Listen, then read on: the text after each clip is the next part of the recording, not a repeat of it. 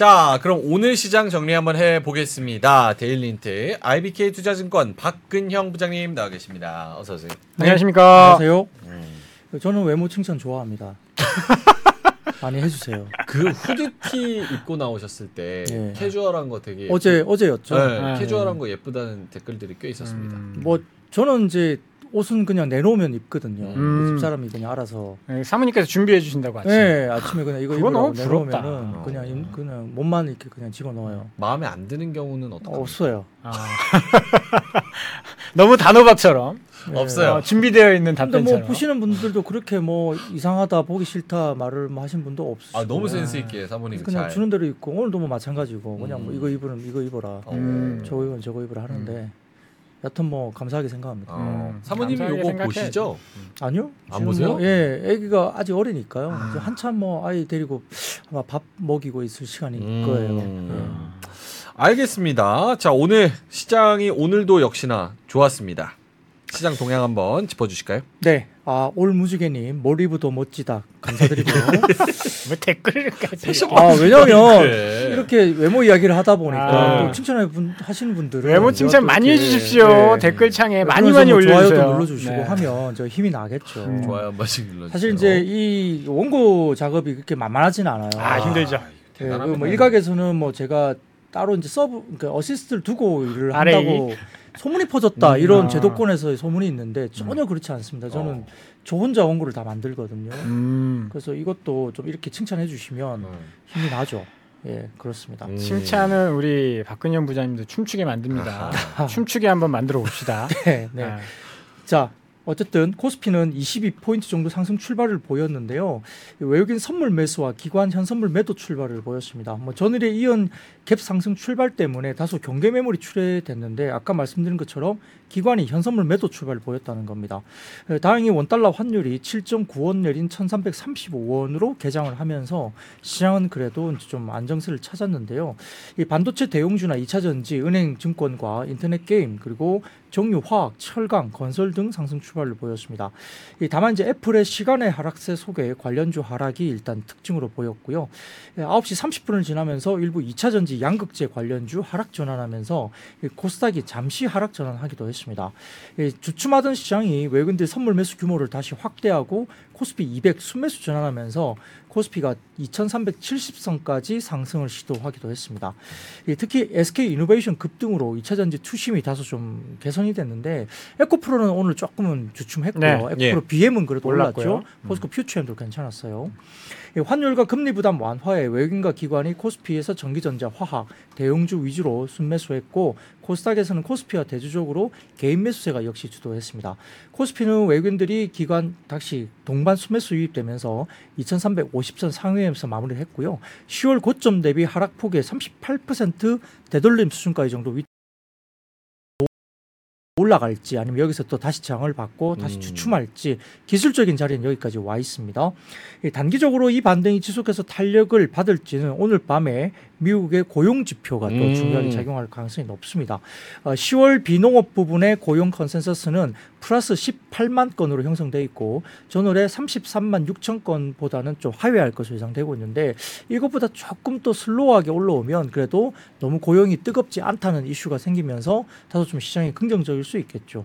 시간당 평균 임금 상승률이 전년 대비 4% 플러스권으로 전월에 4.2%에서 둔화 예상되는데 역시 이것도 어, 시간당 임금 상승률이 조금 쉬어가는 모습을 보여줘야만이 시장은 긍정적일 것 같아요. 네. 그래서 시장이 다시 한번 아, 채권 금리 레벨이 하향될 것인가 그 여기에 따라서 주가가 추가 반등할 것인가를 어, 좀 지켜봐야 될 것 같고요. 음.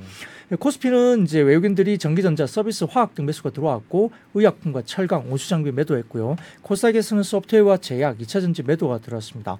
기관은 코스피에서 의약품 제외 대부분 매수했고 코스닥에서는 대부분 업종을 매도를 했습니다.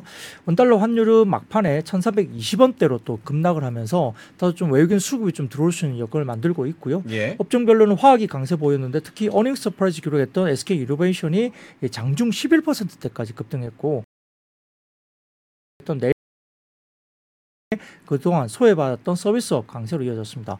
업종 내에서 NC소프트가 전일 신작 발표로 상승을 좀 보이긴 했지만 오늘은 8% 이상 장중 급등을 보였고요. KB금융과 신한지주 등의 금융지주사 강세에 금융업도 상승을 보였고 반면 전일에 이어서 보험과 음식료 업종들은 약세 지속했습니다. 예, 코스닥에서는 코스피와 대조적으로 외국인 기관 동반 자금 유출이 나왔는데 업종별로는 게임주 중심으로 디지털 컨텐츠가 강세였고 뒤이어서 IT 소프트웨어나 일반 전기전자도 상승세를 보였습니다. 음, 카카오, 카카오예요? 카카오. 카카오 7%? 아 오늘 뭐 고맙습니다. 영민준 장가 가는 소리 들립니다. 고맙습니다. 아직 한 발 더. 10만 원 남았어요. 네, 10만 원만 더 오르면 야 장가 갈 수 있어요. 너무 신나. 본전 찾으면 장가 갑니다. 네. 신용 잔고는 어떻습니까? 많은 분들이 궁금해하셔서. 네, 뭐 시장의 업종보다 지금 현재 수급에 대한 이슈가 상당히 커지고 있는데요. 자 사진 띄워주시면 이 스마트한 주식 투자라는 플랫폼에서 이걸 올려주셔가지고 제가 좀 감사하게 이게 좀 인용을 좀 해봤습니다. 예. 예, 좀 의미 있게 줄어든 신용 잔고 추이를 좀 보여주는 차트인 것 같아서 제가 조금 이제 좀 가져와 봤는데요. 이 잘 보시면 이 빨간색 실선은 뭐냐면은 2019년 1월 2일부터 현재까지의 예, 신용융자 관련된 부분들에 대한 표를 보여주는 건데 자 여기 보시면은 이 빨간색 선은 굉장히 올라와 있죠. 그게 뭐냐면 개인 투자자 누적 증시 야금 유입입니다. 그러니까 어, 시장이 좀 좋지 않은 과정에서 개인 투자자들은 증시 자금 유입이 계속 꾸준하게 좀 유지가 되고 있는 모습이 보이고 있죠. 근데 이쪽에 보시면은 검은색 개인 투자 신용 융자인데요. 최근에 바닥을 확인했던 자리 정도에서 계속적으로 어, 쌍바닥 찍고 올라가다가 다시 한번 빠진 자리인데 지금 최근에 신용 융자 잔고가 개인들이 어느 정도 최근에 바닥권을 보였던 최근에 바닥권을 보였던 그 자리까지 이제 제법 많이 빠진 상태이고요. 그다음에 이제 이 녹색 선인가요? 녹색 선을 보시면 이게 외국인 누적 순매수인데 역시 살짝 올라가다가 살짝 좀 빠지고 있죠. 근데 여기에서 IT 특히 반도체를 또 형성하고 있는 그뿐만 아니라 예, IT 쪽을 빼고 나면 사실은 이것보다 더 빠져 있겠죠 외국인들. 그러니까 대부분 반도체 위시로 한 그 대형 IT 쪽으로 좀 집중이 되고 있는 음. 상황입니다. 그렇게 좀 보시면 될 것 같고요.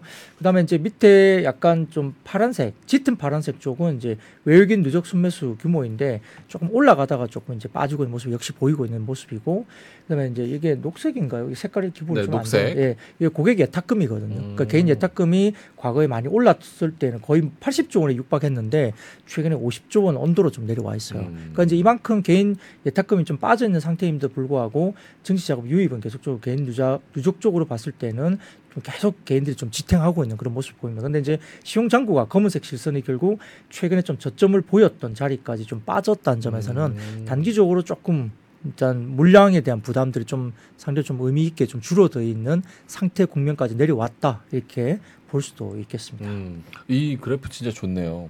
음. 근데 저거 보면 명확하게 보이지 않습니까? 뭐가요? 상반기엔 개인 자금 들어와서 올라간 거고 음. 지금 조정받을 때는 저게 누적이란 말이야. 빨간 선이 누적이다라는 누적. 거는 올라가지 않은 거는 그뭐 팔고 나가지 않은 거라서 그냥 물려 있다라는 음. 이야기. 초과 초과적으로 자금이 안 들어오고 있다라는 이야기.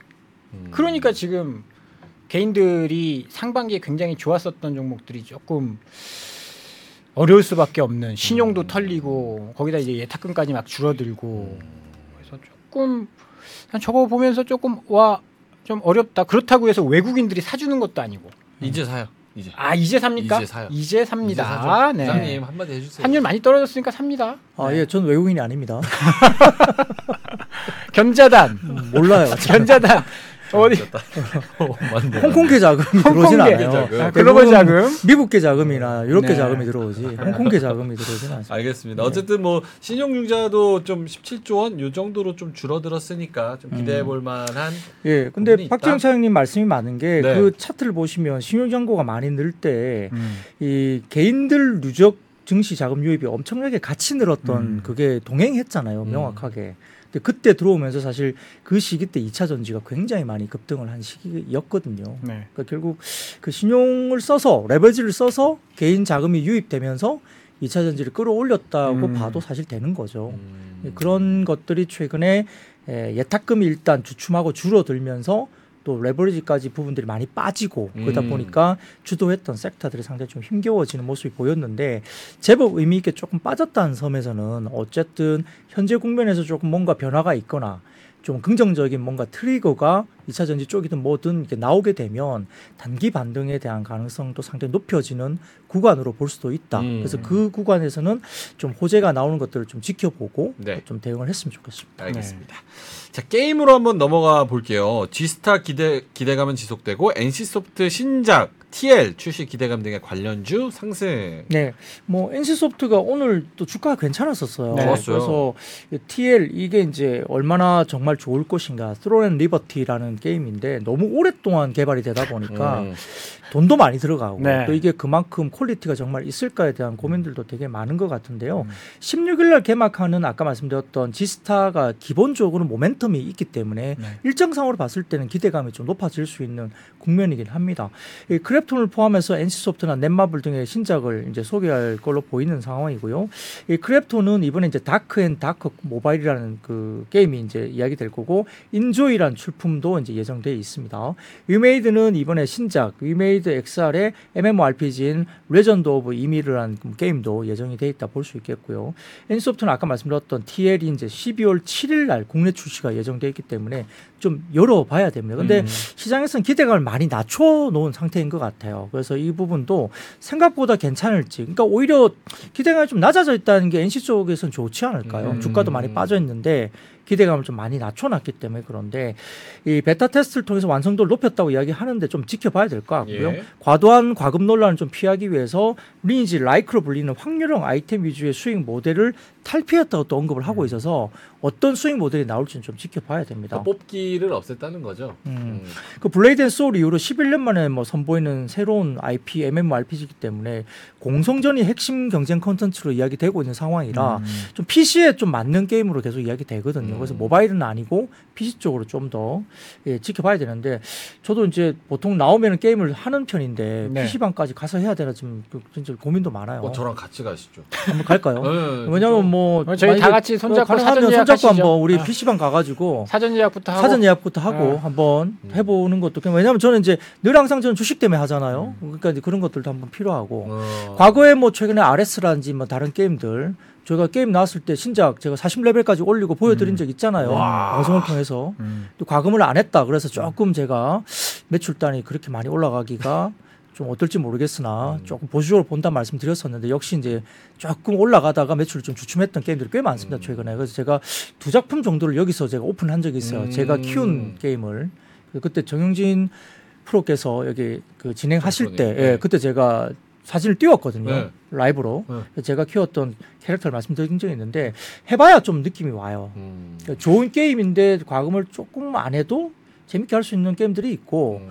또 어떤 게임들은 과금을 해야만이 또 레벨이 올라가는 게임들이 있기 때문에 한번 느껴볼 필요는 있습니다. 네. 부분들을. 이거는 제가 음. 이제 조금 그 변화된 거를 읽어봤는데 이제 제가 예전에 마지막으로 했었던 게 블레이드 앤 소울이라는 PC 게임이었어요. 음. 지금도 이제 서비스하고 있는데 그게 뭐가 문제냐면 여기도 이제 던전 이런 거 들어가면 혼자 깰 수는 없게 만들겠다라는 음, 파티원이랑 같이. 어, 같이 이제 협동해서 깨야 되는 그런 그 건데 공성전이죠. 음. 예, 네. 뭐 음. 던전을 혼자 음, 깰수 음. 없는 건데 음. 거기도 굉장히 많은 컨트롤이 들어가요. 음. 예전에 이거 처음에 베타 나왔을 때 욕을 엄청 하는 게 말뚝 받고 그냥 가만히 세워놓고 지 혼자 막 이렇게 하는 음. 그런 거 하면 안 된다. 바람의 나라처럼. 예, 그래서 지금 이렇게 했는데 그렇게 하면 사람들이 시간을 엄청 많이 써야 되거든요. 매크로 돌려야지. 음. 매크로가 안 되는 그런 아, 요즘에 안 되는 것 어. 같아. 그래서 그런 거면 사람들이 진짜 오래 지금 요새 안 그래도 바쁜데 음. 게임 하고 앉아 있을 시간이 있겠냐. 저는 그런 약간 음. 걱정이 들더라고요. 음. 그러니까 만약에 이 게임이 PC방 쪽에 적화돼 있어서 PC방을 가야 되는 게임이면 진짜 좀 한번 봐야 될 것 같긴 사양은. 엄청 수익 높겠죠. 모델, 수익 네. 모델을 한번 봐야 돼요. 수익 엄청 모델을 좀 봐야 왜냐하면 될 내가 필요는 PC방을 안 가면 음. 이 게임을 하기가 좀 모바일 뭐 음. 이게 전혀 안 음. 된다. 그러면 PC방을 가야 되잖아요. 음. 물리적으로. 그러면 얼마나 많은 사람이 뭐 밤새 할 수는 있으나 음. 낮에는 누가 아 이제 밤새 못 해요 어, 이제. 뭐 그럴 상황도 좀 아니어서 음. 근데 공성전 같은 건 보통 네. 일반적으로 봤을 때는 일정 부분 레벨까지 올라갈 때 뽑기형이나 이런 걸 가지고 매출을 올리고요. 그 다음에 항상 special 뽑기가 있어요. 음. 예를 들어서 뭐 기본적으로 하나씩 뽑으려면 되게 비싼데 음. 뭐 한 번에 묶어서 패키지를 음. 해가지고 좀 싸게 내놓는 뭐 5만 5천 원짜리 음. 뭐 VAT 포함해서 네. 아니면 뭐 11만 원짜리 이런 걸 내놓으면서 그걸 초반에 음. 레벨을 빨리 올리기 위해서 그걸 이제 결제를 하거든요. 그 어느 정도 지나고 나면 그 다음이 이제 길드전이에요. 네. 그, 그 길드전은 이제 모아서 이제 서로 이제 전쟁을 하는 건데 음. 길드전 업데이트가 되면 그때 이제 또 한번 확 이제 올라가거든 매출이. 음. 그런 레벨들이 있습니다. 근데 음. 그거에 비해서 공성전 중심으로 핵심 컨텐츠를 가겠다 그러면 그 전까지는 키우는데 음. 그 얼마 만에 그 캐릭터를 키우는데 내가 시간이 얼마나 걸리고 어떤 그 캐릭터 키울 때 얼마나 내가 현금을 써서 어떤 레벨을 빨리 올리느냐 이런 것들 뭐 그게 핵심. 예, 그게 핵심인데. 근데 그게, 이게 예. 모바일 게임이 아니라서 네. 저희가 모바일 게임은 돼. 네. 모바일 게임은 모바일 바로 볼 수 있잖아요. 앱스토어에서 매출을 바로 볼 수 그렇죠. 있는데 음. 이건 PC 게임이라서 그게 좀 어려울 거예요. 데이터가 나와야죠. 어, 데이터가 네. 나와야 되는 거라서 네. 시간이 좀 걸려요. 그렇습니다. 갈 길이 멉니다. 자, 그래서 이제 조금 좀 더 이야기를 드리면 네. 다음 사진 보여주시면 최근에 모바일 게임 매출 순이에요. 플레이스토어 기준인데요. 이 높게 형성되어 있는 게임들을 좀 보시면 눈에 좀 들어오실 것 같습니다. 이 보시면 그래도 많이 위에 있는 게 어디죠? 나이트 크로우가 그래도 나이트 상당히 있죠. 나이트 크로우가 예. 2등이고 네, 그렇죠. 제일 위에가 저게 리니지 W인가요? 네, 리니지 그러니까 투- 빨간색 2M? 있는 게 세븐 나이츠 키우기가 막 급등, 빨간색 급등하다가 이제 최근에 좀 많이 빠졌죠. 10위권 정도로 빠져 있죠. 세븐 나이츠 키우기. 음. 음. 빨간색으로 돼 있죠. 그 다음에 지금 최근에 조금 주춤하다 다시 올라온 게 어디죠? 뭐 다른 것도 이제 리니지 2M, 뭐 오딘 이런 것들이 좀 이제 형성이 2위권 형성이 되다가 오딘이 뭐 한 4, 5위권 음. 들어와 있나요? 이렇게 돼 있죠. 그러니까 대작들이 이제 뭐 지금 나이트 크로우가 그나마 좀 버티고 있네요. 지금 보면 그러죠. 그다음 아키에이지워 같은 경우는 좀 올라가는 듯 하다가 이제 좀 빠져 있는 뭐 그런 모습 보입니다. 그래서 이렇게 보면 이제 대작들이 뭐 영원한 대작들이 이제 여- 유지를 하고 있는 게 별로 안 보이죠. 과거 네. 같은 경우는 니니지나 리니지 M 같은 경우가 거의 이제 위쪽에서 움직이지 않은 부동의 음. 1, 2를 차지했는데 그게 좀 밀려 있는 상황입니다. 그래서 리니지 쪽이 조금 밀리면서 NC소프트도 이제 멀티플을 좀 하향 조정 받으면서 상당히 많이 빠져 있는 그런 네. 모습인데 이러다 보니까 이제 지금은 영원한 이제 대장주가 사실은 없는 거예요 여기에서 음. 그런 부분이고요.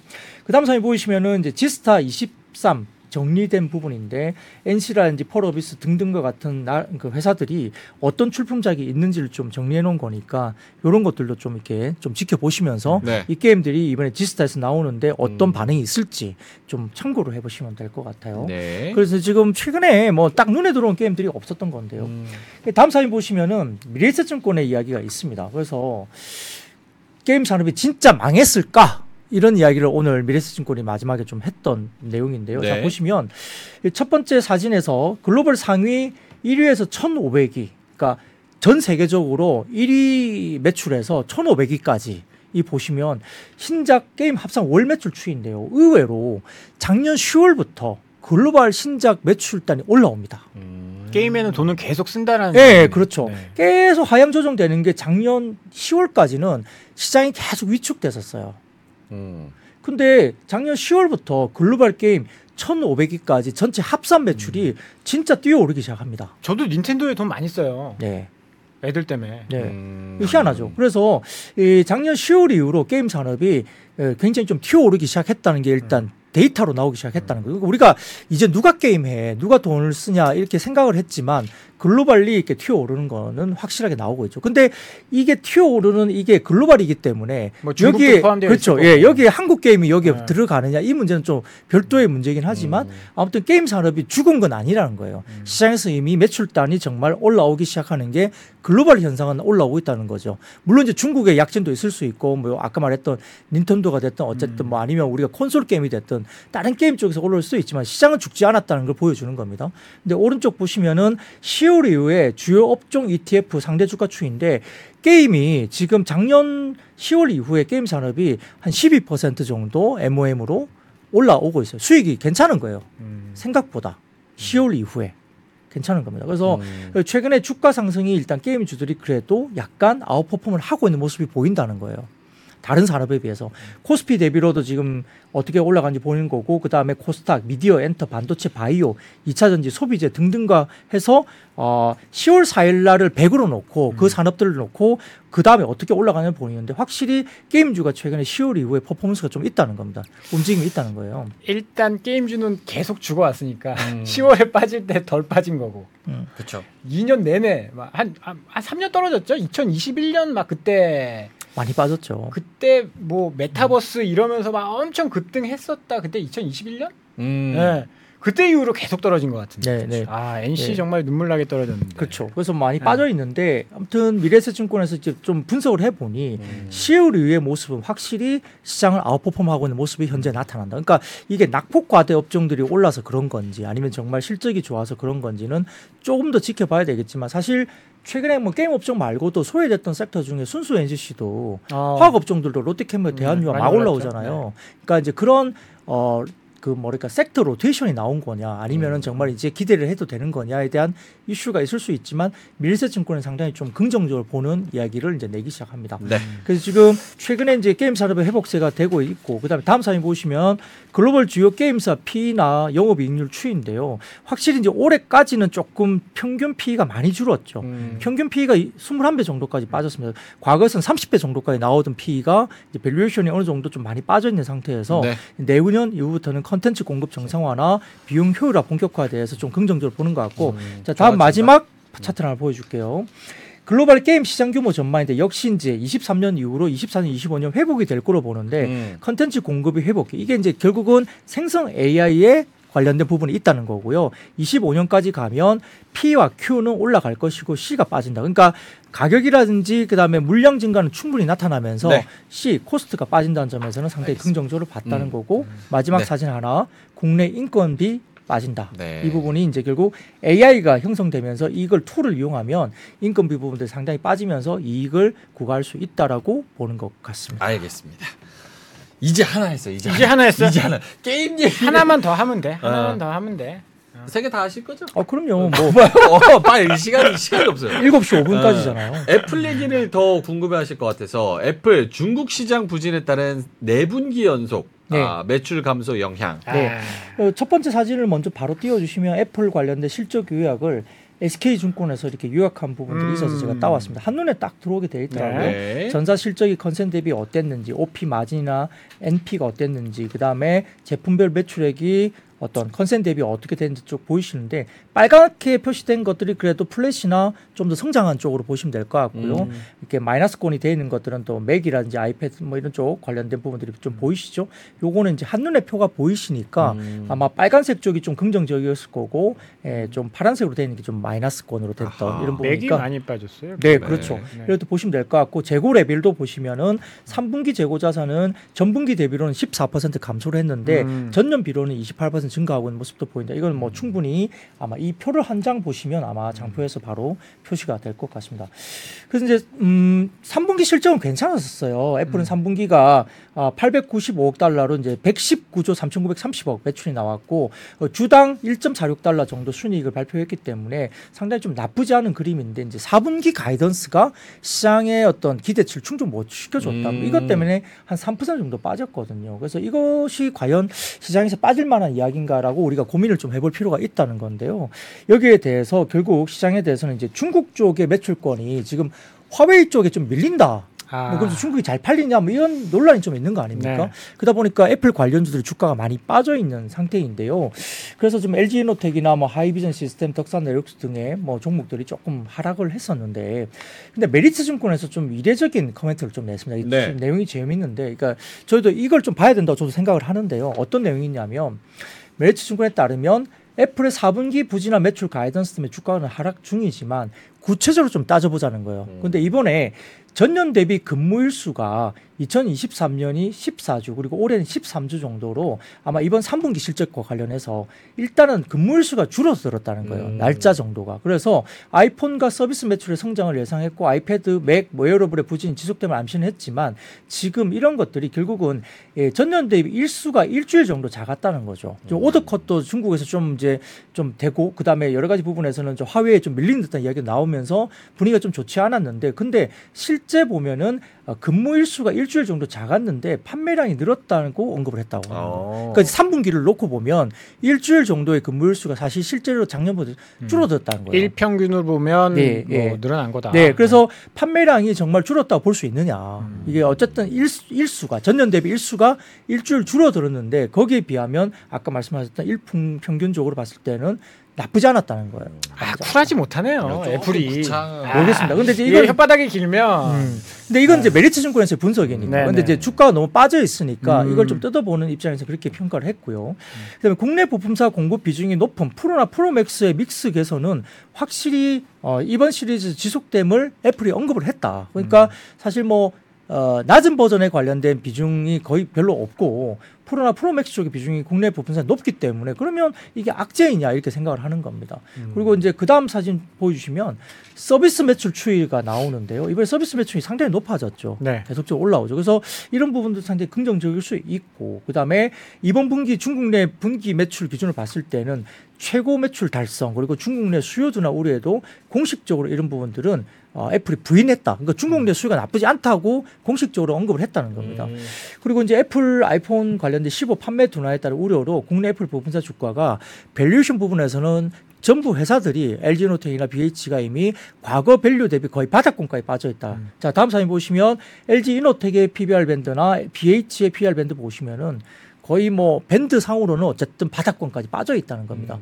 그 이렇게 보시면은 더 빠지기가 좀 어렵지 않느냐는 이야기를 하는 것 같고요. 그래서 우려 대비 양호한 뭐 아이폰 판매량이나 낮은 valuation 관점에서는 좀 긍정적으로 봐야 될 시기가 오히려 아닌가라고 평가를 했는데 어 실제 지금 LG이노텍 같은 경우도 보면 4분기 분기 매출로는 굉장히 좋을 것 같다는 이야기 나옵니다. 왜냐하면 이연된 물량이 4분기에 좀 집중되고 있다 이야기 나오고 음. 기존에 애플이 이야기했던 전체 물량 올해까지 물량이 그대로 유지가 되고 있기 때문에 네. 3분기에 안 좋았던 물량이 4분기로 넘어온다는 측면에서는 4분기 실적 기대가 상당히 높아지는 국면인데 음. 아까 보여드렸던 valuation 부분에서는 거의 바닥권까지 있으니 지금은 조금 비중을 확대된 거 아니냐 이렇게 이야기하고 있고 어, BH 같은 경우는 내년에 아이패드 OLED 진입 때문에 어플리케이션 다변화 때문에 BH는 내년에 모멘텀이 또 있다. 그리고 LG이노텍도 뭐 카메라 모듈 관련된 이슈가 있기 때문에 좀 지금의 value라면 좀 사야 되는 것이 아니냐라고 음. 어, 일단 메리츠 증권 이야기를 하고 있고 일부 LG이노텍은 개별적인 리포트를 또 보더라도 좀 긍정적으로 반응 보는 리포트가 꽤 많이 있습니다. 주가가 음. 워낙 마- 빠져 있기 때문에